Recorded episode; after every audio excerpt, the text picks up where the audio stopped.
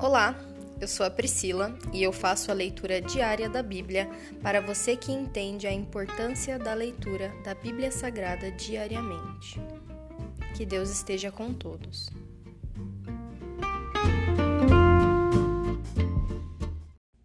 Ouça agora o capítulo 23 do livro de Isaías, mensagem a respeito de Tiro.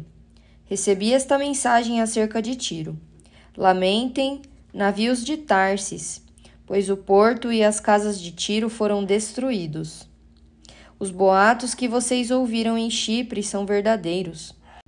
Chorem em silêncio, moradores do litoral, e comerciantes de Sidom. Seus negociantes atravessavam o mar e navegavam em águas profundas. Traziam-lhes os cereais do Egito e as colheitas do Nilo. Você era o mercado das nações.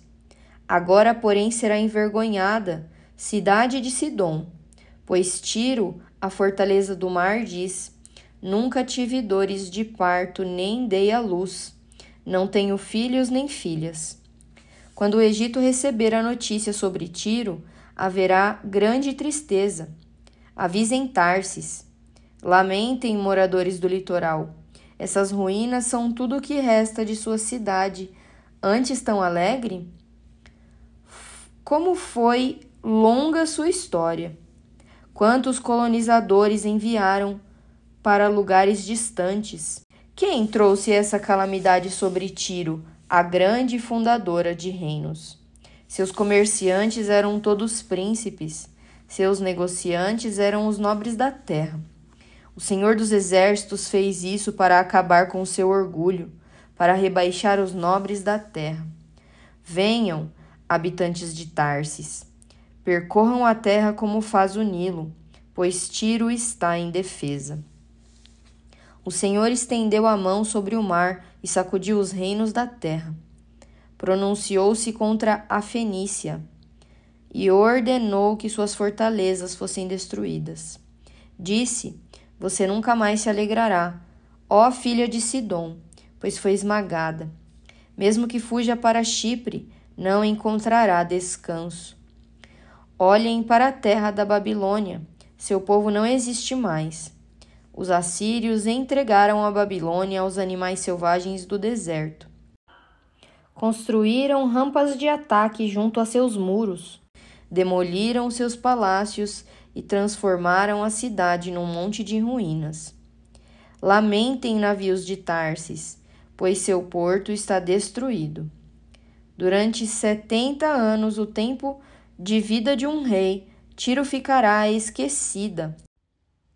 Depois disso, porém, a cidade voltará à vida, como na canção sobre a prostituta.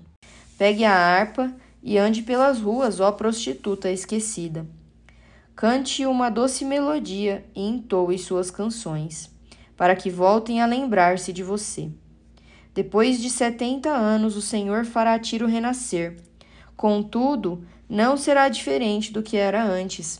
Voltará a ser prostituta de todos os reinos do mundo. No final, porém, seu lucro será entregue ao Senhor.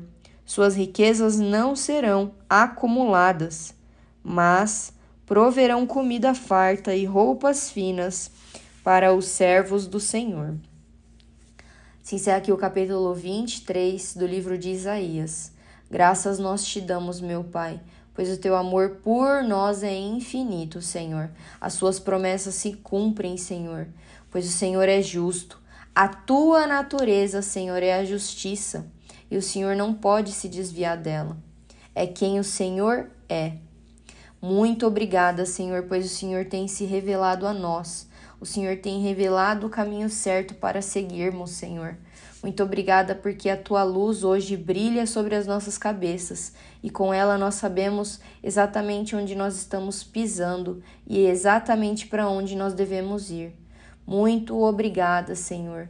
Coloca calma e serenidade nos nossos corações, fé nas nossas almas, Senhor, e persistência para continuarmos andando em tua direção. Nós te amamos e te agradecemos mais um dia. Muito obrigada. Essa é a nossa oração, em nome de Jesus. Amém.